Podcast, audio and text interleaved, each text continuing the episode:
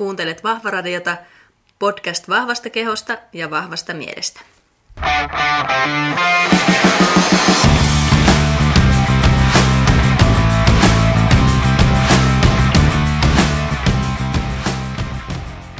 Moikka kaikille ja tervetuloa Vahvaradion 20. jaksoon. Tämä on nyt vähän tämmöinen bonusjakso liittyen tähän koronavirustilanteeseen ja sain ihan huikean vieraan suht lyhyellä varoitusajalla, eli kouluttaja, psykoterapeutti ja työterveyspsykologi Arto Pietikäinen, joka on kirjoittanut muun mm. muassa Joustava mieli kirjoja ja on muutenkin tämän hyväksymis- ja omistautumisterapian asiantuntija. Ja meillä on Arton kanssa ollut aikaisempi jakso, joka on nauhoitettu, joten kuunnelkaa ihmeessä myös se. Se on ollut ihan äärimmäisen suosittu ja yksi Vahvaradion kaikista kuunnelluimpia, jaksoja. Eli tämä nyt jatkoa sitten sille. Ja mä oon tässä nyt mennyt tällaisen Auta Antti, Antti Holma-moodiin, jos joku on kuunnellut sitä podcastia, eli nauhoitellut tämän podcastin mun vaatekomerossa, jossa mulla on ja jakson nauhoittamisen aikana toinen jalka muun muassa puutunut täysin tunnottomaksi. Ähm, mutta se oli sen arvoista, koska tämä oli niin rauhoittava ja ihana keskustelu kaiken kaikkiaan Arton kanssa. Ja toivottavasti tästä on teille jotakin apua nyt siellä teidän yksilöllisessä tilanteessa. Ja perusläpinä tähän loppuun, eli muistakaa tilata podcastia ja arvostella se mielellään viidellä tähdellä tietenkin omassa podcast-palvelussa.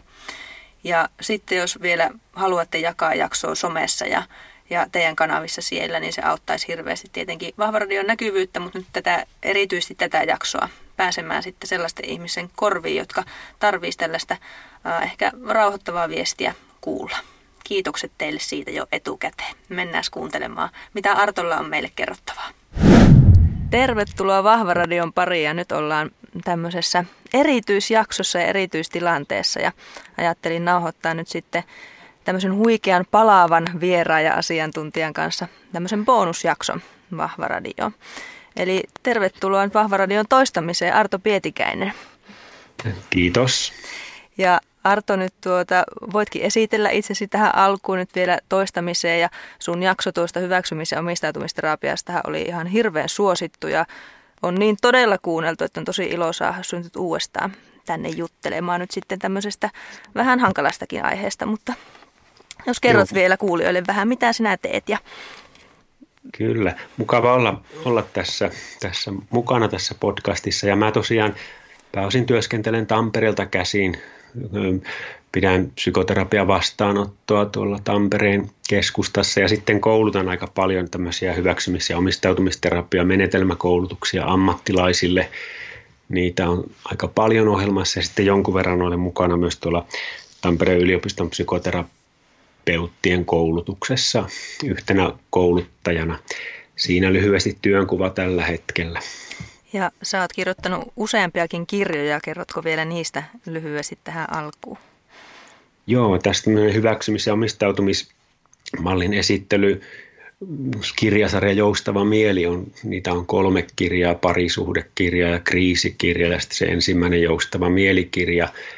Ja sitten on ammattilaisille on suunnattu kaksi kirjaa, kohti arvoista ja sitten semmoinen hoitoopas ahdistuksen hoitoon että kirjoittaminen on ollut itselläni aina sellainen yksi tapa, tapa arvojen mukainen tapa toteuttaa itseään ja on ollut iloinen, että ne kirjat on saaneet hyvän vastaanoton. Kyllä, nämä on ainakin tälle omassa, omassa lähipiirissä peruslukemista kaikille valmennustyössä työskenteleville kyllä ollut. Mutta että nyt tässä korona-aikana ja, ja tuota, kun ihmiset on eristyksessä ja on paljon huolta ja epätietoisuutta ja, ja tietysti varmasti monenlaisia tunteita nyt riippuen kenenkin yksilöllisestä tilanteesta, niin, niin tähän halusin nimenomaan sun asiantuntemusta nyt sitten hyväksi käyttää ja vähän tämmöistä, tehdä tämmöistä rauhoittavaakin ehkä jaksoa ihmisille. ihmisille mm. mutta että sanotaan, että varmasti on tuosta pelkoa, levottomuutta, syyllisyyttä, ö, avuttomuuden tunnetta ja ehkä osalla ihmisistä voi olla sitten hankaluuksia kotonakaan kauheasti nyt rentoutua, kun on tämmöinen maailman tilanne, niin mistä tämmöinen pelko meille syntyy ja miksi me nyt ollaan niin erityisen peloissaan tällä hetkellä? Ja miten me oikeastaan voitaisiin tällaisten tunteiden kanssa nyt elää, elää? Ja onko se ihan ok, että on pelossa ja ahdistunut? Ja, tai toisaalta sitten jos onkin iloinen ja helpottunut esimerkiksi siitä, että saa olla kotona. Mitä sä Arto sanot tähän? Pitkän litania kysymyksiä. Oli juu. Mä lähtisin tuosta tosta yhdestä kohdasta liikkeelle, tosta, että onko normaalia pelätä ja olla huolissaan, niin siihen on helppo vastata. Eli niin kauan kuin meillä ihmisillä on kyky välittää toisista läheisistämme ja itsestämme, niin meillä on sisäänrakennettu myös tietysti kyky pelätä. Eli jos välittää, niin myös pelkää ja se on osa ihmisyyttä. Ja jos ajatellaan tällä hetkellä tätä tilannetta, niin totta kai on syytäkin olla peloissaan. On aika vakava virus liikkeellä ja, ja, ja olisi aika kumma, jos ei se herättäisi lainkaan huolta tai epävarmuutta. Hmm. Ja tuosta just mietinkin, että, että tuota, me varmasti ihmiset suhtaudutaan niin kuin tosi eri tavalla eri tavalla näihin tilanteisiin ja, ja huomaa itsessäni just sitä, että mulla on asiat tietysti, kun en kuulu riskiryhmään ja muuten, niin aika hyvin.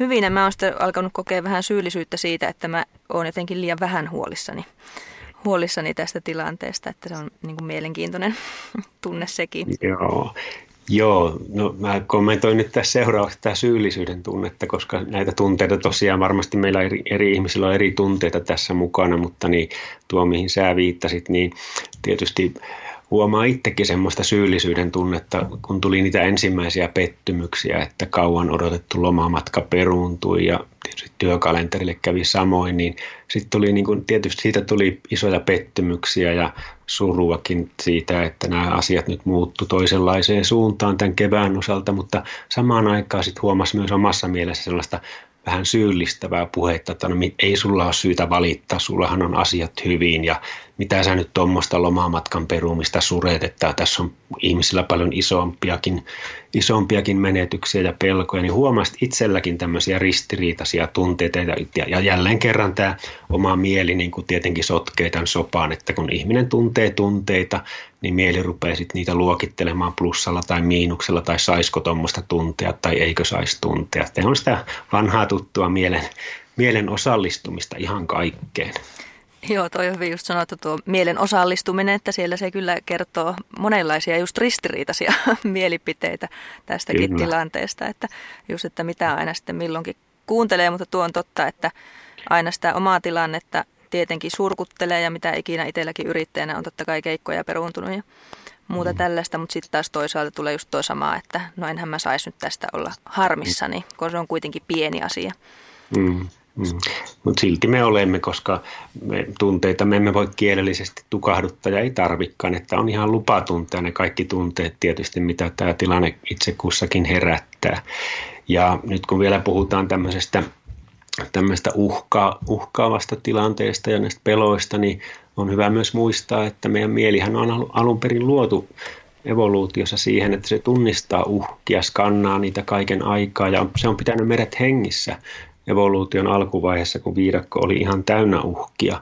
Ja nyt kun tämä sama mieli yrittää pärjätä tässä modernissa maailmassa, jossa virus saattaa levittää, levitä muutamassa vuorokaudessa ja tiedotusvälineet kuvaa sitä kaiken aikaa tätä, mitä tapahtuu, niin eipä ihme, että tämä evoluutiossa meitä suojelemaan luotu mieli on tässä vähän äh, ehkä hermona, että kun se ei voi oikein ennustaakaan tässä kaikkea, koska nämä asiat ovat meille kaikille niin uusia, tällaista epidemiaa ei ole koettu kyllä niin meidän aikanamme, niin tässä on mieli ihmeissä. Joo, jo toinkin hyvin sanottu ja, ja tietyllä tavalla jo tuo ainakin mun, äh, mua helpottaa, että mihin meidän mieli on niin kuin evoluution saatossa harjaantunut ja sun kanssa puhuttiinkin varmaan edellisessä podcastissa just siitä, että tietyllä tavalla semmoinen huolestuva tyyppi on varmaan geeneissä päässytkin eteenpäin evoluution kanssa, koska on skannannut niitä ää, mahdollisia uhkia siellä. Sitten semmoinen tosi huoleton, joka ei ollenkaan, ollenkaan niin kuin katsele, että mitä ympärillä tapahtuu. Ne on tietysti tullut jonkun sapelihammastiikerin syötäväksi varmaan aika nopeasti. Kyllä, kyllä. Mutta sitten tosiaan, kun ajattelee tätä, tätä nykytilannetta, niin, niin kuin tuossa totesitkin, että me ihmiset reagoidaan siihen myöskin eri tavoin. Mm.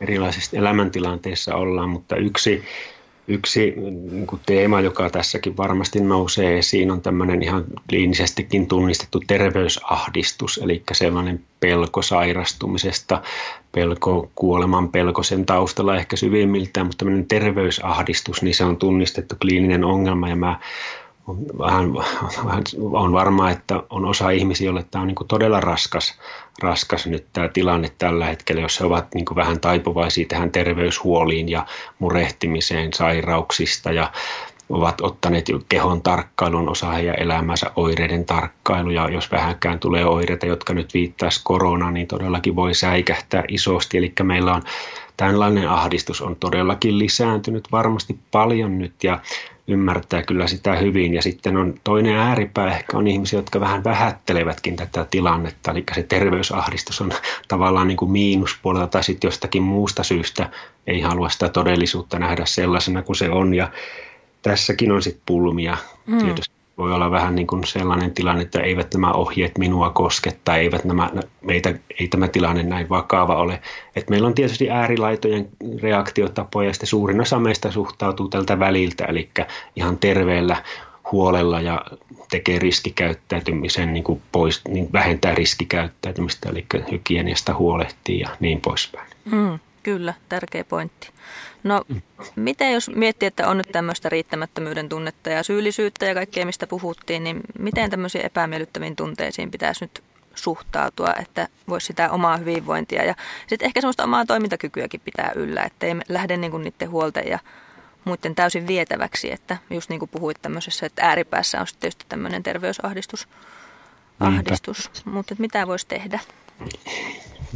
Joo, se mitä voisi tehdä, niin mä Mä hiukan, hiukan nyt niin kuin lainaan itseäni tästä elämänkriisikirjasta, missä on tämä hyväksymisen ja omistautumisen polku kuvattu, kun me kohdataan yllättäviä tilanteita ja asioita, jotka järkyttää sitä meidän turvallista ja tuttua todellisuutta, niin kuin nyt on käynyt. Eli me on sellaisessa kriisissä nyt kaikki, että tämä tuttu ja turvallinen ja ennustettava maailma on ainakin hetkeksi nyt kadonnut ja ei kukaan oikein tiedä, mitä tulee tapahtumaan, niin siinä on ne kaikki tunteet, niin kuin oli puhetta, niin ymmärrettäviä ja pelko, riittämättömyys, syyllisyys, ahdistus siitä, kun ei voi ennustaa tulevaa varmasti, niin kyllä niin kuin tämä hyväksymiset omistautumisterapian näkökulmasta tosi tärkeää on se, että kykenee niin kuin hyväksymään kaikki omat tunteensa ja se, mitä niin kuin mieli sit sanoo, niin se, se on osa tätä ihmisyyttä ja itsemyötätunto on ehkä semmoinen ensimmäinen, ensimmäinen ensiapu silloin, kun on ahdistunut ja on kriisissä ja on kovasti stressiä, niin miten kohtelee silloin itseään ja miten voisi olla itseään kohtaan kuin paras ystävä, niin se on tässä ehkä sellainen perusasetus tässä, että kohtelee itseään niin kuin parasta ystäväänsä ja kohtaa ne omat tunteensa, koska se me tiedetään, että jos ihminen yrittää todellakin niin kuin kaikin keinoin tämän todellisuuden tai niin kuin pistää pään pensaaseen, että tätä todellisuutta ei ikään kuin olisi olemassakaan, niin se on to- todellakin voi lisätä niiden ahdistuksen tunteiden ja pelkojen intensiteettiä pitemmällä aikavälillä, vaikka se hetkettäin helpottaisikin. Hmm. Miten tuota itsemyötätunto, se on niin vaikea asia kyllä aina välillä. Onko sulla siihen jotakin harjoituksia ihan tai jotain vinkkejä, että miten sitä pääsisi harjoittelemaan? No tässä tilanteessa, jos ajattelisin vähän soveltaa tätä, niin siinä kohdassa nyt mä lähtisin siitä, että jos on vaikeita tunteita ja pelkoja ja huolta, niin jotenkin pystyisi niin kuin katsomaan sitä ymmärtävästi ja rakastavasti, että tämä kertoo siitä, että mä välitän, jos mä pelkään läheisten niin kuin, että heille vanhoille läheisille tapahtuu jotakin, niin se on, se on täysin inhimillistä ja luonnollista. Ja sitten toinen puoli siinä itsemyötätunnossa on se, että tekee jotakin sellaista, joka niin kuin tuo, tuo niin kuin sitä vastapainoa, eli pitää huolta itsestään. Se on myös käyttäytymistä, ei pelkästään suhtautumistapaa. Eli millä teoilla voin niin pitää huolta itsestäni, tarpeistani ja omasta jaksamisesta, joka on varmasti monella koetuksella, jos puhutaan esimerkiksi alan ammattilaisista, jotka joutuu kohtaamaan tätä todellisuutta sairaaloissa silloin, kun tämä epidemia pahenee. Kyllä, just näin. No miten tuota, moni on ainakin tuolla somessa, missä itse tietysti on suhteellisen aktiivinen, niin ää, puhunut paljon myöskin sitten lasten jaksamisesta, eli lapsillehan tämä voi olla tosi pelottava tilanne ja semmoinen heidän elämänkaarellaan niin kuin ensimmäinen tämmöinen kriisi, että tietysti mitä vanhemmaksi usein elää, niin sitten näkee erilaisia tämmöisiä vaiheita, vaiheita mm. meidän yhteiskunnassa, mutta miten voisi olla vanhempana tukena lapsille? Joo, sit, joo. eli tullaan niin siihen toiseen, toiseen puoleen, eli jos puhutaan omistautumisesta, joka viittaa meidän arvojen mukaiseen käyttäytymiseen, niin siinä niin kuin tietysti se ensimmäinen kysymys kuuluu tässä tilanteessa, että mitkä on ne arvot, joiden toivon ohjaavan omaa käyttäytymistäni vaikka vanhem, on roolissa ja niin kun on pieniä lapsia itsellä, niin silloin, silloin se kysymys kuuluu, että minkäla, minkälaista turvallisuuden tunnetta tai miten välitän heille, että, että tässä käy, että ihan hyvin kaikki asiat lopulta kääntyy ja että sitä ei lietso sitä pelkoa itse tai jotenkin pahenna sitä ahdistusta siinä, niin siinä on tietysti se arvopohjainen oma käyttäytyminen, koska käyttäytymistä me voidaan kontrolloida. Se on ihan selvä, vaikka mä itse olisin huolissaan ja peloissaan, mä voin sanoakin sen lapsille ja se on ihan ok, että tunteet kuuluu tähän tilanteeseen, että ei, ei tätä tilannetta voi niin kuin eikä kannatakaan tietenkään tarkastella niin, että,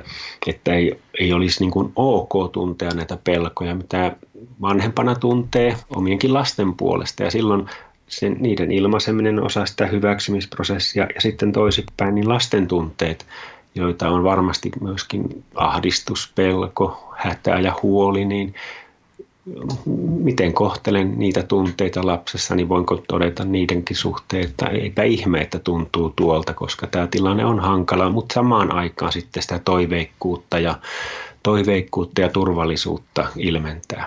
Hmm. Yes. Ja mulle tuli tuosta tälle yleisesti luin jonkun Hesari-artikkelin artikkeli nyt tästä kriisistä ja tämmöisistä coping-keinoista, mitä ihmisillä on näissä kriisitilanteissa, eli kriisistä selviytymisen keinoja. Ja ne alkoi mua nyt kiinnostaa, että onko jotakin semmoisia keinoja, mitkä on hyödyllisiä, mitkä ei ole hyödyllisiä.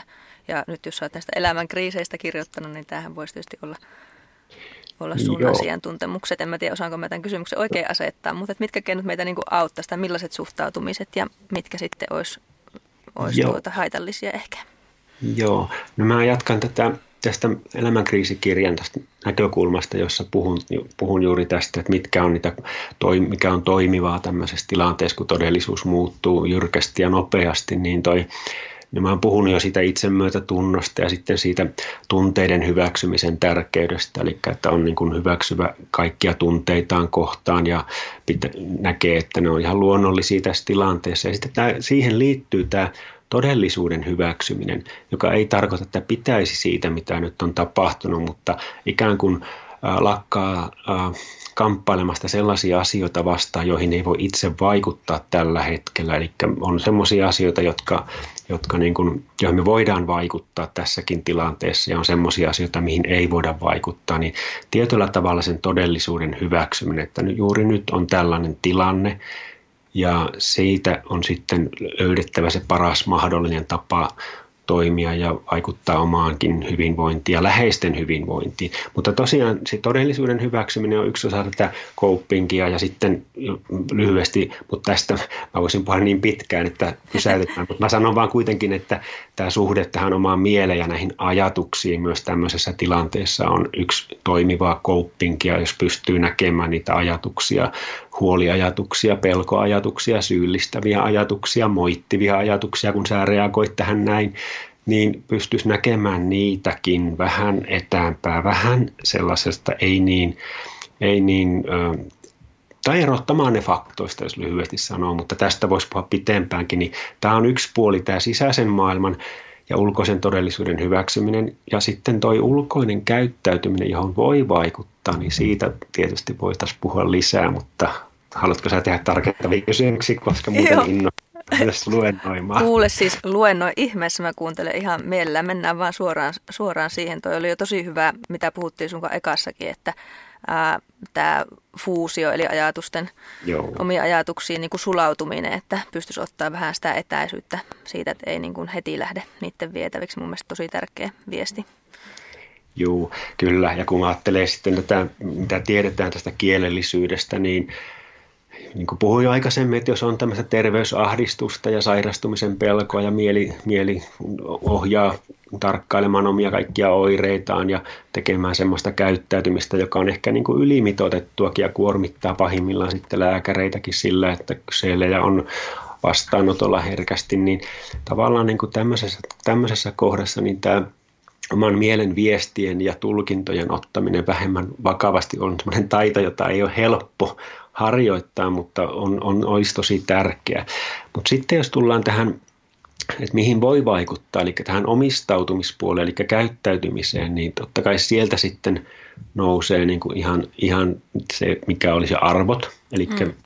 miten voi niin kuin vaalia tässä tilanteessa arvoja, mikä on tärkeää tässä tilanteessa, eli sen tavallaan arvojen fokusointi, että mikä on nyt tässä kaikista tärkeintä, kun katsoo ympärilleen, oma perhe, läheiset ystävät, omat vanhemmat, jotka on ehkä iäkkäitä, niin siinä kohdassa niin no, tämmöinen, mä, mä oletan ja näin on ilmeisesti käynytkin, että me on kaikki jouduttu vähän tässä uudessa oudossa tilanteessa vähän tarkistaa omaa arvokompassia, että mikä tässä oikeasti onkaan meille kaikkein tärkeintä tässä elämässä. Ja Siinä on yksi tämmöinen iso ja vankka tukeva navigaattori ja ehkä peruskallio, että omien arvojen tunnistaminen ja sitten käyttäytyminen, joka on su, niin kuin suuntautunut näihin arvoihin. Mä voin sitä tarkentaa esimerkkeillä, mutta saatko kiinni, että tämä on aika erityisen tärkeä tässä tilanteessa? Siis kyllä, just näin. Mun mielestä tämä on tosi hyvä, että et menit tähän ja, ja se on kyllä ainakin itsellä ollut kyllä hyvin selkeänä selkeänä tässä, että on tietysti itse tekee töitä kotoa ja on muutenkin aika tälleen,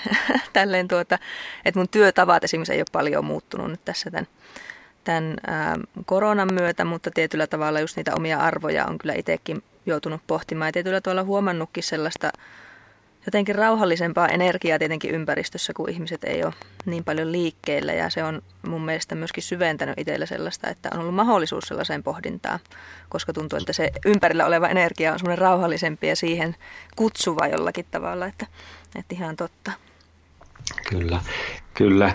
Ja kun ajattelee sitä sitä, mikä nyt on tärkeää, niin tulee sitten tietysti se, se että jos itsellä on niin kuin hätää ja huolta, niin se on myös tärkeää, että sitten hakee siihen tukea ja turvautuu omaan sosiaaliseen verkostoon. Niin kuin sanoin, että on tosi vaikea tehdä yleistyksiä, että me reagoidaan tähän tilanteeseen kuitenkin jokainen oma oppimishistoria ja yksilön sen tilanteemme pohjalta, että semmoista yleistystä on vaikea sanoa, mutta niitä, jotka, jotka tämä eniten ahdistaa ja huolestuttaa, niin mä kannustan tietenkin hakemaan myös sosiaalisesta omasta verkostostaan tukea ja, ja kertomaan avoimesti niistä omista tunteistaan, puhumaan niistä. Ja, ja jopa niin kuin psykologinen avun hakeminenkin on ihan yksi itse myötätunnon askel, eli ei tarvitse selvitä yksin, varsinkin yksinäisen ihmisen, jolla on vähän sitä sosiaalista tukiverkkoa, niin onneksi tämmöiset palvelevat puhelimet tai netti, net, nyt on netin kauttakin mahdollista saada psykososiaalista tukea, niin uskaltautuisi hakemaan apua, jos kokee itsensä ahdistuneeksi ja yksinäiseksi tässä tilanteessa, koska niin kuin sanoin, niin meidän elämäntilanteet on niin erilaisia. Kyllä. Ja mun tarkoituksena on myöskin jakson äh, show noteseihin, eli tuonne muistiinpanoihin laittaa sitten muutama tämmöinen resurssi, että mihin voi ottaa yhteyttä, yhteyttä jos siltä tuntuu. Joo. No sitten jos mä vielä jatkan sitä itsetuntoisesta ja arvo, arvopohjaisesta käyttäytymisestä, niin se itsemyötätunto on myös sitä, että huolehtii, huolehtii tarpeistaan, semmoisista perustarpeista, niin kuin nukkuminen, ruokailu ja tietysti nyt tulee tämä liikkuminen ja onneksi me voimme ainakin jokainen liikkua ehkä sitten kuitenkin ulkona omassa seurassa Kyllä. tässä luonnossa, että niistä perusasioista pitää kiinni, eli että tavallaan pystyy myöskin tarkastelemaan elämää niitä asioita, mitkä siinä on säilyneet ja nyt on mahdollisia, eli vaikka on tämä poikkeustilanne, niin silti me ollaan, meillä on ne tietyt käyttäytymisrutiinit ja omat positiiviset coping-keinomme, jos puhutaan coping-keinoista, eli tavat, jotka tuo meille palkitsevuutta ja meille että niistä kiinni pitäminen on tässä olosuhteessa vähän muokattuna, totta kai niitä täytyy noudattaa, niin erittäin tärkeitä. Joo, tosi, tosi hyvä juttu just tuo, että kiinnittää huomiota niihin, mitkä asiat itselle toimii ja mitkä on tärkeitä. Ja varmaan just ulkona oleminen mun mielestä olisi varmaan kaikille ihan tärkeää, niin kauan kuin se nyt vielä ainakin tässä tässä niin kuin saa jatkua, että saa käydä lenkillä. Kyllä, ja silloin niin kuin tavallaan se, jos, jos, pääsee, jos ymmärtää siitä, niin kuin, että mikä on itselle tärkeää ja mikä tuo palkitsevuutta, niin vaikka sitä, niin kuin sitä tiettyä tapaa voi toteuttaa, niin silloin me ollaan aika luovia myöskin kai onneksi, että voi niin kuin löysiä, löytää uudenlaisia tapoja toteuttaa sitä esimerkiksi yhteydenpitoa. Tällä hetkellä mä luulen, että nämä skypeet ja muut, missä pidetään yhteyttä rakkaisiin ihmisiin, niin on tosi kovassa käytössä ja hyvä niin. Eli se ei tarkoita sitä, että meidän olisi pakko aina päästä kasvotusten vierekkäin, mutta voidaan, voidaan näitä käyttää näitä moderneja tapoja. Silti me ollaan niiden itsellemme tärkeiden arvojen ja tärkeiden ihmisten niin kuin lähellä, vaikka fyysisesti ollaankin etäämpänä. Kyllä, tosi hyvä pointti. Ja tiedän tuosta liikuntapuolesta tietysti, mikä on mun niin kuin asiantuntijuutta, niin siellä puolella että ihmiset on pitänyt tämmöisiä skype-treenejäkin porukassa. Joo. Porukassa, että on kotona treenattu videon välityksellä. Musta se on tosi hauska. Kyllä. Hauska systeemi. Kyllä. Ja sitten jos ajattelee tämmöistä niin poikkeustilata tavallaan, että on, on tämmöistä e-, eristyksissä olemista ja kotona pitäisi pysytellä, niin sielläkin niin tietyllä tavalla niin perusrutiinit luo sitä turvallisuutta ja jatkuvuutta ja pysyvyyttä. Niistä kiinni pitäminen on, ainakin kriisien aikana tiedetään, että ne on hyvin tukee sitä tietynlaista niin kuin ennustettavuutta, että pitää kiinni oman elämänsä perusrutiineista niin kuin se on mahdollista tällaisessa tilanteessa. Kyllä. Joo, siitä oli myös joku hyvä tämmöinen meemi, minkä näin, missä oli, että pese hampaat ja muista pedata sänkyjä laittaa mm. päivävaatteet päälle ja tämmöisiä asioita, mitkä auttaa siinä jaksamisessa, mitkä ainakin itse tunnistan, että tekee olo jotenkin heti paremmaksi, kun pikkusen panostaa kuitenkin, vaikka Kyllä. siihen, että ei yöpyvussa laahuille koko päivä. Kyllä. Ja siihen, siihen liittyy myös tämmöinen ehkä psykologisempikin tarve, tämmöinen tietynlainen kontrollin tarve ja on tosiaan asioita, jotka edelleen jatkuu ja säilyy ja näitä rutiineita voi ylläpitää ja se on osa sitä. Ja sitten tietysti tämmöinen vielä palaan tähän psykologisempaankin puoleen, eli tämmöinen kyky niin kuin tarkastella tätä tilannetta niin kuin myöskin vähän sen koronakuplan ulkopuolelta niin kuin sillä tavoin, että kun kaikki mediat ja tiedotusvälineet, uutiset on aamusta iltaan täynnä koronaa, niin on ehkä hyvä välillä saada siihen vähän välimatkaakin ja niin kuin muistuttaa itseä ja muistaa, että, elä, että on muutakin elämässä kuin tämä just tämä ajankohtainen tilanne, niin kuin sanottu, että ne arvot ja tärkeät ihmiset tai tärkeät tekemiset, niin ei ne mihinkään ole kadonneet, ne on olemassa. Kyllä, ja just ehkä sellainen ainakin itselle, itselle joudun muistuttaa, että hei, että on ihan ok myös niin kuin nauttia joistain asioista nyt, vaikka tilanne mm. on tällainen, että mä saan silti tykätä tykätä tota, niistä omista kivoista jutuista, vaikka jostakin lautapelin pelaamisesta tai, tai jonkun sarjan kattomisesta. Että, et... Kyllä, kyllä. Ja nyt jos ajattelee tässä, niin kuin, tässä tilanteessa, mitä ilmiöitä on havainnut ollaan havaittukin nyt, että tämmöinen niin toisten auttaminen ja niin kuin mitä voisin tehdä sinun hyväksesi tai me yhdessä voidaan tehdä, niin tässä niin kuin näkyy myös tietynlaista arvojen fokusoitumista tämmöisessä poikkeustilanteessa, joka on hyvä asia. Että ihmiset ei jätä toisiaan yksin ja on näitä levinnyt näitä kuvia siitä, että on niin löydetty yhteistä tekemistä parvekkeella laulettu porukalla. Se Joo. lisää sosiaalista yhteenkuuluvuuden tunnetta, että me ollaan samassa veneessä, että kukaan ei, ei kokisi, että on jotenkin irrallinen saareke tässä tämän kriisin keskellä. Ja ne on ollut niitä juurikin näitä arvopohjaisia fokusointeja, joita tämä kriisi väistämättä niin kuin saa meidät miettimään ja näin Eli, ja myös tiedetään, ihan tutkimuksessakin tiedetään se, että tämmöinen auttaminen, tehdä jollekin hyvää teko, teko tai kysyä, että voisinko mä jotenkin olla avuksi tai pitää yhteyttä yksinäisempään vanhaan ihmiseen, niin ne on sekä tietysti avun saajalle tärkeitä, mutta myöskin itselle meille, että me kyetään niin kuin sillä tavoin arvojemme mukaisesti toimiin tässä tilanteessa, jotka niin kuin, jossa, niin kuin, jossa niille on kysyntää.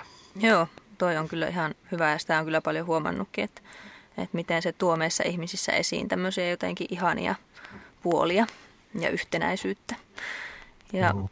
tuossa mä mietin tuota vielä, vielä ja sitä kyllä tuossa jo kerroitkin, kerroitkin aika hyvin, mutta tätä pelon käsittelyä ja ahdistuksen käsittelyä, että kun me selkeästi niin kuin hyvin eri tavalla voidaan suhtautua siihen.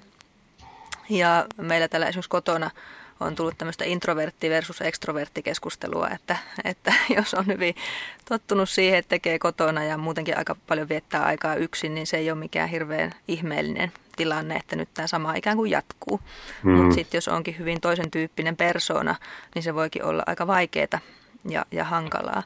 Ja toinen sitten semmoinen esimerkki, mitä omasta elämästä just tämä, mitä jo kyllä tuossa kerroitkin, että toisaalta – tämmöinen aika pirteä ja huoleton, kaikki kyllä järjestyy ja kääntyy parhain päin versus sitten semmoinen aika pessimisti suhtautuminen, että Että voi ei, nyt meni yritystoiminta, kaikki meni ja, ja nyt en tiedä miten jatkaa, niin miksi me ollaan näin erilaisia? Joo, no, se on ihan se on ihan hyvä kysymys ja meitä kiinnostaa nämä selitykset, miksi, miksi selitykset asioihin, se on tätä mielen ymmärtää maailmaa ja itseämme ja toisiamme. Siitä voitaisiin keskustella pitkäänkin, mitkäänkin, miksi me ollaan tässä niin erilaisia, kun me reagoidaan tämmöisiin stressaaviin asioihin. Mä en kovin syvälle siihen halua mennä, mutta niin sen verran vaan sanoa, että jokainen meistä tuo kuhunkin elämäntilanteeseen oman oppimishistoriamme, eli se, mikä on tämä mielen ja oman itsenkin oppimishistoria erilaisista vaikeista elämän kokemuksista aikaisemmin ja tietysti ahdistuneisuus, herkkyys on vähän geeneissäkin perittyä, että jotkut herkimmin reagoivat ahdistuksella kuin toiset, eli niitä muuttujia on tosi paljon, että miksi me reagoidaan niin eri tavoin. Ja tosiaan niin kuin elämäntilanne, sen hetkinen elämäntilanne, eli tällä hetkellä osalle ihmisistä tämä, esimerkiksi tämä eristäytyminen sopii paremmin kuin jollekin toiselle, toiselle. Eli siitä tulee niin kuin enemmän sitten sitten niin kuin stressiä, kun joutuu olemaan erossa ystävistään ja näin poispäin. Niin muuttujia on tosi paljon, että miksi me reagoidaan eri tavoin. tavoin ja se on ihan vaan semmoinen tietysti halu ymmärtää kysymys, mutta tärkeämpi minusta on se kysymys, että miten tässä tilanteessa, mikä on sitä toimivaa, mitä toimivaa käyttäytymistä ja ennen kaikkea niin kuin sanoin aikaisemmin, että kun tätä ahdistusta ihan väistämättä aika monet kokevat tässä ja etenkin ne, joilla on muutoinkin sitä taipumusta terveyshuoliin ja oman kehon oireiden tarkkailuun, niin tässä kohdassa niin tietysti ne reaktiotavat yrittää vältellä omia tunteitaan, paeta niitä, olla ikään kuin ei olisikaan sitä pelkoa, niin on se hankalin reaktiotapa. Ja niin kuin aikaisemmin jo puhuin, että sitten toisaalta se tunteiden hyväksyminen ja hmm. kohtaaminen, että on ihan luonnollista olla peloissaan, niin se on, se on tosi tärkeä. Kyllä. Se, sitä on avain tähän niin kuin tämän nykyhetken hyvinvointiin. Joten jos vielä jatkan, mä unohdin sanoa tuossa aikaisemmin tästä mielentaipumuksesta, totta kai mikä on, niin kuin, että se vie meidät sinne tulevaan. Ja tässä niin kuin, niin kuin huonossa mielessä se vie meitä sillä tulevaan, että mieli voi kuvitella, että tämä vaan jatkuu ja jatkuu, kun tässä ei ole mitään selkeää niin kuin viimeistä käyttöpäivää näille eristyksille ja muille. Eli tavallaan, että tämä jatkuu ja jatkuu. Mieli voi nähdä myös sen tulevan pahimman vision helposti. Eli me voidaan tuoda niin kuin mieleemme jotakin sieltä tulevaisuudesta, mitä ei ole vielä oikein, mitä ei ole tapahtunut, ja se lisää ahdistusta. Mm. Eli palataan tähän ehkä kuluneeseenkin sanontaan, että miten osaisi elää nykyhetkessä, eli elää tässä hetkessä, ottaa ne vastaan ne asiat, mitkä juuri tänään on kohdattava, eikä niin kauheasti miettiä, mitä tästä tulee tapahtumaan. Katastrofiajatukset on yksi osa, jotka lisäävät meidän ahdistusta ja stressiä, ja niiden vaikutusvaltaa olisi ehkä hyvä pienentää myös sillä, että pystyisi keskittyä nykyhetkeen. Joo, toi katastrofiajattelu onkin ää, mielenkiintoinen. Mielenkiintoinen ja siinä mielessä tuota, ää, ollut myöskin esimerkiksi kehon kipuihin liittyvässä jaksossa, jaksossa tässä, jossa Christian Ekström kertoili, kertoili kivusta ja mistä se syntyy, niin myös siinä, että katastrofiajattelu voi lisätä esimerkiksi kipuja kehossa Just. sitten myöskin. Kyllä, ja, ja psykologista kipua varsinkin sitten mielessä. Ja niin. Tässä on niin kuin, tavallaan tässä on niin, niin, että tässä on oikeastikin niitä isoja ja vaikeita asioita, niin kuin, on, huom- tai niin kuin luetaan päivittäin yrittäjien vaikeudet, taiteilijoiden vaikeudet, kaikkien niin, joilla on toimeentulo on kiinni näissä asioissa, missä nyt on eristetty ihmisiä, ravintolat, hotellit, yö, niin täällä on kaikilla melkein on jotakin oikeastikin stressaavaa ja sen ymmärtää, että se on, se on, siellä on kyse leivästä ja tulevaisuudesta ja sen stressin niin kuin mä näen niin kuin luonnollisena stressinä, se kuuluu tähän tilanteeseen. Ja sitten siihen tulee päälle helposti vielä se mielen katastrofistressi. Et siinä on niin kahdenlaista stressiä. Tämä ulkoinen todellinen stressi, johon juuri nyt voi hirveästi vaikuttaa kovin paljon – ja sitten siis tähän ulkoiseen todellisuuteen. Ja sitten on tämä mielen tuottama lisäkärsimys siihen, eli just nämä ennusteajatukset ja kauhuskenaariot, jotka sitten todennäköisesti ei toteudukaan, mutta mielinen tuo varmuuden vuoksi siihen näytille. Joo, just näin varmuuden vuoksi. että... Joo, joo, se ikään kuin luulee, että se niin kuin su- valmistaa meitä kaikkein pahimpaan, että se on hyvää treeniä mie- meille, että me käydään ne läpi ne kauhuskenaariot, mutta useimmiten se vain lisää ahdistusta ja tiedetään, tiedetään, että mieli tekee liioittelevia ennusteita ja Hmm. Ongelma on se, että ne otetaan faktoina. Just näin. Mun tämä oli tärkeää, että mikä niin kuin meidän mielen semmoinen ominaisuus on, niin on just tämä, että, että se tuo niitä sinne esille ja että valmistautukaa ja varustautukaa nyt tähän tilanteeseen, vaikka niin ei sitten välttämättä käviskään, enkä sano, että tässä nyt tietysti on, on niin kuin oikeita uhkia totta kai hmm. myöskin, mutta... On, kyllä, kyllä. Just näin niin kuin sanoit. Ja tuo empatia mua nyt sillä tavalla niin kuin kiinnostaa, ja sä to, oikeastaan toitkin kyllä tähänkin kysymykseen siinä mielessä vastauksia aikaisemminkin, ja just tämä hyväksyvä suhtautuminen niin kuin omiin tunteisiin, ja tietyllä tavalla sitten myös muidenkin ihmisten niin kuin reagointiin, että kun ehkä huomaa varsinkin somessa välillä sellaista, että ihmiset on niin kuin, sitä empatia on lisääntynyt, yhtenäisyys, mutta sitten tietyllä tavalla taas niin kuin semmoinen jakookin siinä mielessä, että voi olla vaikea niin kuin ymmärtää, että minkä takia joku vaikka itkee tai saa niin kuin ahdistuskohtauksia tästä tilanteesta, kun itse on sitten niin, ää, niin. suhtautuu eri tavalla. Että miten me voitaisiin niin kuin olla kyynistymättä muihin ihmisiin tai, tai pystyttäisiin ymmärtämään sitä muiden käyttäytymistä?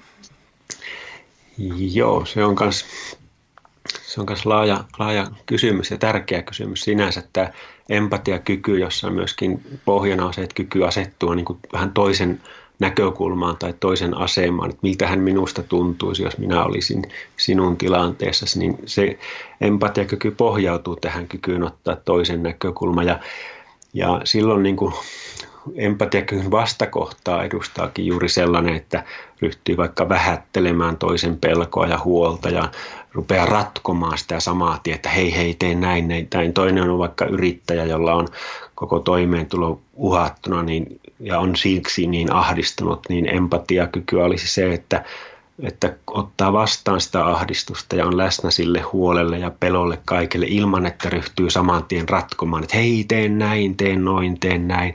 Että me tarvitaan sitä empatiataitoa nyt niin kuin monella tavalla ja yksi niistä on tämä kyky ottaa vastaan toisen tunnetiloja validoivasti, eli hyväksyvästi ja olla niin kuin ryhtymättä heti niitä jotenkin ratkomaan pois. Ja sitten toinen puoli, mihin säkin vähän viittasit tuossa, niin on tavallaan empatian vastakohtana tämmöinen vastakkainasettelujen näkökulma.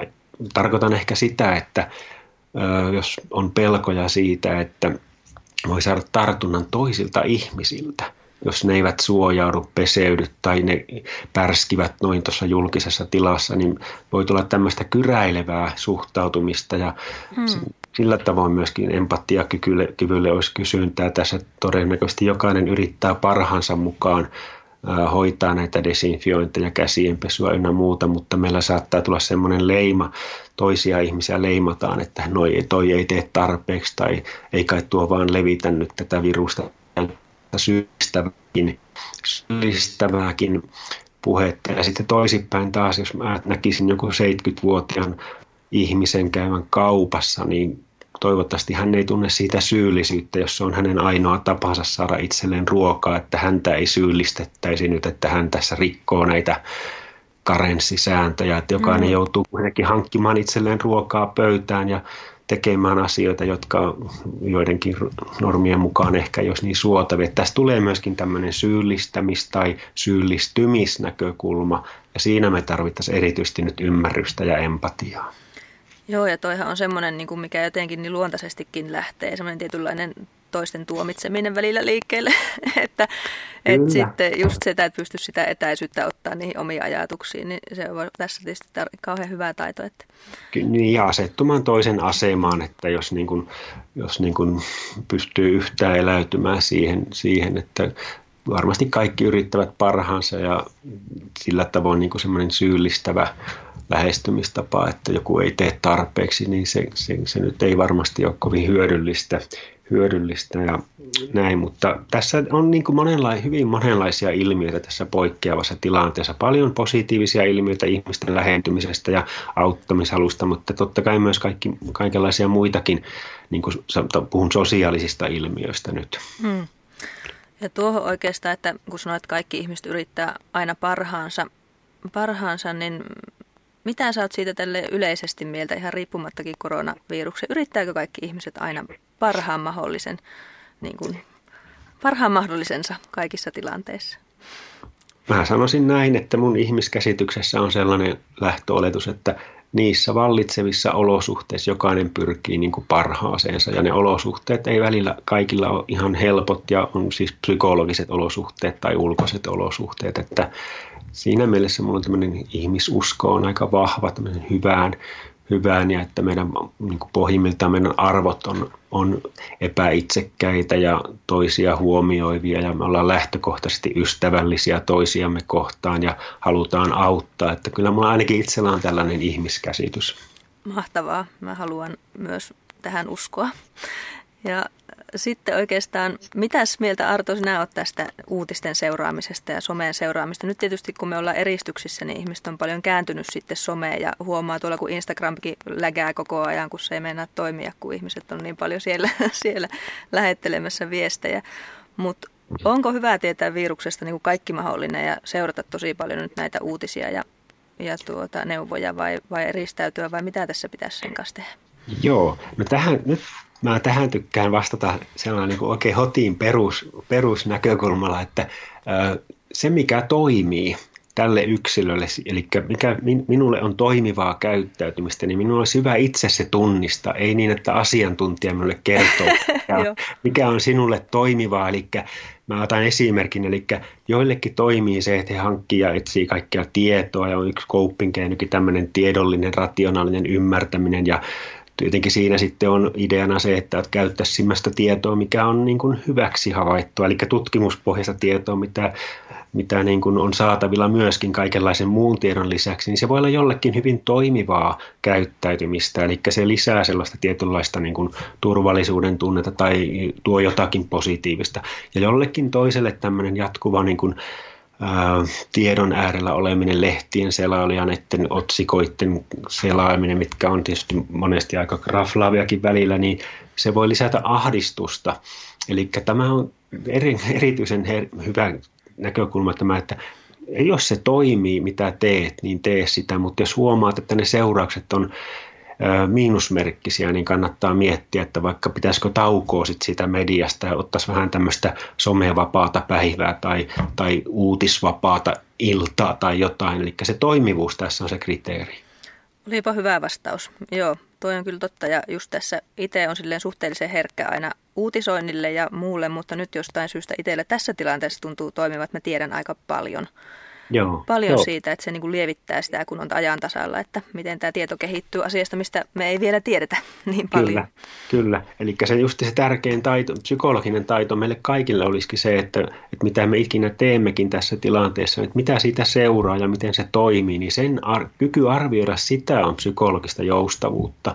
Ja sitä taitoa voi kyllä vähän treenatakin ja katsoa, että minkälainen olo mulle tuli, kun mä taas olin tunnin tuolla somessa ja luin kaikkea mahdollista koronasta ja mitä siitä seurasi. Tuliko rauhallisempi olo, tuliko levottomampi olo ja jos tätä tekee vähän pitempään, niin onko pitkällä aikavälillä ahdistus lisääntynyt tai vähentynyt. Eli tavallaan tämmöinen kyky arvioida oman käyttäytymisen seurauksia on, on niin kuin tässäkin tilanteessa. Sen takia tämmöisiä kaikille sopivia niin kuin ohjeita muilta asiantuntijoilta, ne on aika vaikea antaa, koska ne toimii jollakin ja jollakin ei toimi. No just näin. Ja sitten tässä tämmöistä maailman tuskasta kysymys. itse asiassa tämä ei liity pelkästään koronaan, vaan tätä on kysytty, ei siis multa suoraan, mutta että voisitko kysyä asiantuntijoilta tyyppisesti nyt monta kertaa ja halusin nyt sitten sunkaan käsitellä tätä mm-hmm. asiaa vielä tälleen ehkä laajemminkin. Eli nyt tietysti ilmastonmuutos on ollut tämmöinen tosi iso asia nyt ennenkin tätä koronaa, tietysti liittynyt tähänkin asiaan, mutta tämmöinen niin kuin maailmantuska siitä, pelko siitä muutoksesta ja huoli maapallon tilanteesta ja sitten tämmöinen muutoksen pelko tietysti nyt tässä koronassakin, että miten tämän jälkeen, mitä tapahtuu sitten, koska maailma muuttuu väistämättömästi, sanoo nyt Hesarinkin otsikot, otsikot ja niin edespäin. Ja sitten tietysti tämä, että millaisen maailman jätän lapsilleni, lapsilleni ja muuta. Ja tämä on sitten osalla semmoinen tosi tosi tosi iso ahdistustekijä ihan siellä arjen tasolla. Niin mitä tälle oikein voisi tehdä, että miten tämmöistä lähtisit käsittelemään? No joo, aika laajan ja ison kysymyksen otit tähän loppuun. joo. Justiinsa, eli Tehdäänkö tuska. oma podcast tästä ihan kokonaan sun kanssa? Maailman tuskastako? Joo.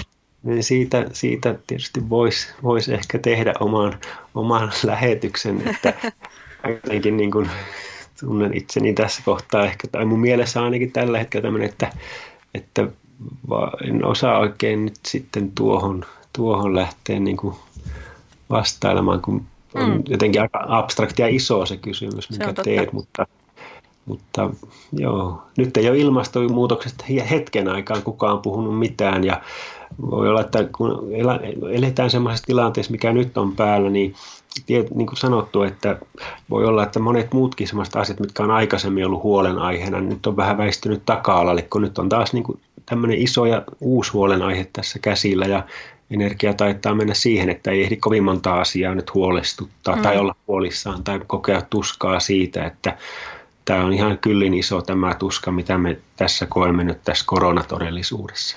Joo, ja mun ajatus ehkä tähän maailmantuska-asiaan asiaan nyt tuota, totta kai sanoo, jos olet jotenkin eri mieltä ja just kysymys on tosi laaja, mutta on ehkä aikaisemminkin ollut sellainen hot lähestymistapa itselle näihin asioihin, eli just se, että koettaisiin pystyä niin kuin elämään siinä hetkessä ja niin kuin sanoit mm. aikaisemmin, että niissä päivän, että mitkä on nyt mm. niitä asioita just tässä hetkessä, koska se tulevaisuusajattelu ja tämähän on, on sitten mikä tuo sitä tuskaa. Kyllä, kyllä. Ja sitten toisinpäin, niin kuin mistä mä aloitinkin tai puhuttiin alussa tuosta, että kyky erottaa se, että mitä voi kontrolloida, mihin voi vaikuttaa ja mihin ei voi juuri nyt vaikuttaa. Eli tavallaan sellainen, niin kuin, kun puhutaan murehtijoillekin usein opetetaan sellaista niin kuin hyödyllisen ja hyödyttömän huolenaiheen erottelua toisista. Ja hyödyllinen huolenaihe on sellainen, mihin mulla on jotenkin järkevällä tavalla nyt mahdollisuus vaikuttaa tällä hetkellä. Ja se kyllä auttaa jotenkin, ainakin joitakin ihmisiä, auttaa rajaamaan sitä huolilistaa, että onko siinä nyt tässä huolessa jotakin sellaista, mitä mä voisin niin järkevästi tehdä tälle asialle.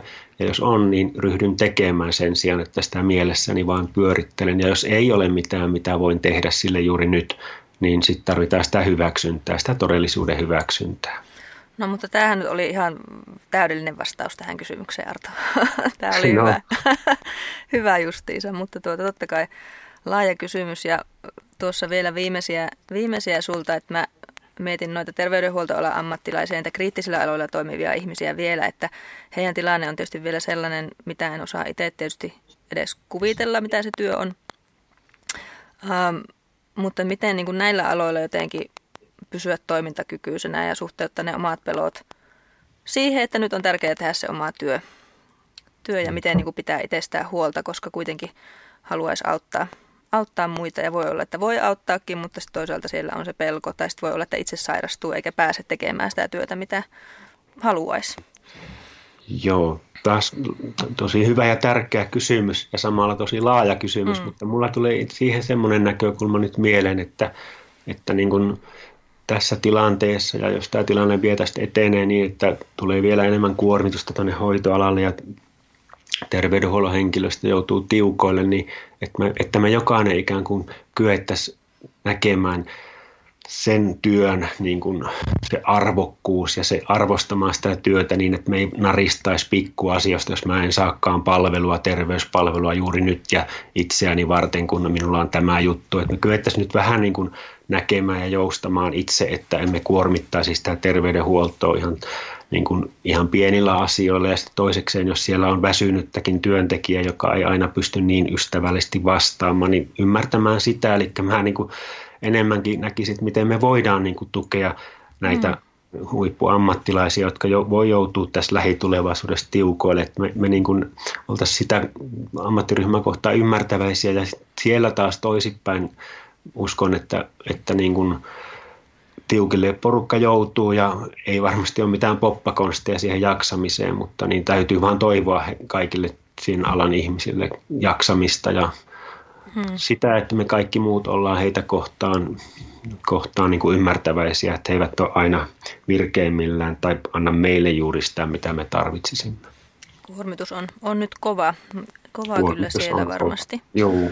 Ja ehkä viimeisenä kysymyksenä tähän jaksoon mulle tuli tästä eristyksestä ja sen tämmöistä lieveilmiöistä vielä mieleen. Esimerkiksi tietysti nyt kaikki saattaa olla vaikka kotona pitkän aikaa, lapsetkin pois koulusta ja molemmat vanhemmat etätöissä ja, ja siellä voisi tulla kaikenlaisia kiristyksiä, kiristyksiä sitten vastaan omaa ajan puutetta ja sitten tietysti tämä, tämä että ollaan niin kuin samoissa tiloissa ylipäätään ilman, ilman tuota muita kontakteja, niin onko sulla tähän jotakin, tämäkin on hirveän laaja kysymys, mutta onko sulla tähän jotakin, miten me voitaisiin ennaltaehkäistä tällaisia tai sitten niitä handlaa paremmin? Joo, voi että olisi mukava antaa semmoisia nopeita, helppoja ratkaisuja. Mä tiedän, ei ole mahdollisia. Myös siihen, että ollaan saman katon alla ja joudutaan katsomaan toisiamme enemmän kuin ehkä mm. yleensä on ja olisi suotavaa, niin valitettavasti ei ole. Valitettavasti on, ollaan semmoisessa tilanteessa, että nyt joudut, joutuu jokainen niin kaivaan itsestään niitä toimivia tapoja yrittää sitä olotilaa siellä kotona niin kuin tehdä mukavammaksi mahdolliseksi. Ja voin sanoa varmasti, että aina se ei onnistu, että siellä voi pinnat tiukentua, siellä voi olla konflikteja, riitely ja se on sitä todellisuutta, jonka kanssa voi elää, että ei ole, niin, tai on elettävä, että kaikkein ei ole, ole pikaisia ratkaisuja, mutta mä silti toivon, että, että niin kuin ainakin aikuiset ihmiset kykenisivät niin kuin nyt niin kuin priorisoimaan niitä asioita, jotka sieltä arvo, arvokompasista löytyy, että miten tämmöisessä kriittisessä tilanteessa voisi ne omat vaikka arkiset parisuhteen pulmat nyt niin kuin jotenkin niin kuin nähdä, että tässä olisi tärkeää nyt keskittyä, varsinkin jos on lapsia kotona, että nyt keskityttäisiin tähän ilmapiiriin, luomaan sitä turvallisuutta tähän ilmapiiriin, jota ei riitelyt tai konflikt-huutamiset ainakaan lisää, että, että omaa käyttäytymistä voi kontrolloida, ei niitä tunteita, joita meissä herää, ne on hyväksyttävä ja kohdattava. Joo, no toi on, toi on hyvin sanottu ja, ja totta kai mun kysymykset on tosi laajoja, laajoja mutta hyvin se niihin, niihin kyllä löydät aina tuommoisen kulman, mistä tulla. Mutta tuota, Arto, onko sulla jotakin vielä sellaista sanottavaa tai viestiä, mitä mä en osannut sulta kysyä, kysyä mitä näkisit itse tärkeäksi tässä nyt sun asiantuntemuksen kannalta? No jotenkin, mä haluan, että me päästä, saatiin, mä olin iloinen noista sun kysymyksistä ja mitä sä haluaisit tässä keskustelussa tuoda, että on ollut hienoa olla tässä mukana ja jos me voitaisiin mennä tapaamaan vaikka viiden vuoden päästä tulevaa itseämme ja kuulla vähän, että mitä se ajattelee silloin siitä, miten me toimittiin tässä poikkeusolosuhteissa ja millaisia me oltiin toisiamme kohtaan ja mitä sille tulevalle minälle kuuluu, niin sen siitä voisi sanoa vaan, että toivottavasti sieltä voisi kertoa se tuleva minä, että kohtelin itseäni ja läheisiäni silloin rakastavasti. Hmm. Ihanasti sanottu. Tähän, tähän on hyvä lopettaa. Kiitos ihan tuhannesti Arto. Tämä oli ainakin mua rauhoittava keskustelu. Kiitos itsellesi. Kiitos, moi moi. Moi.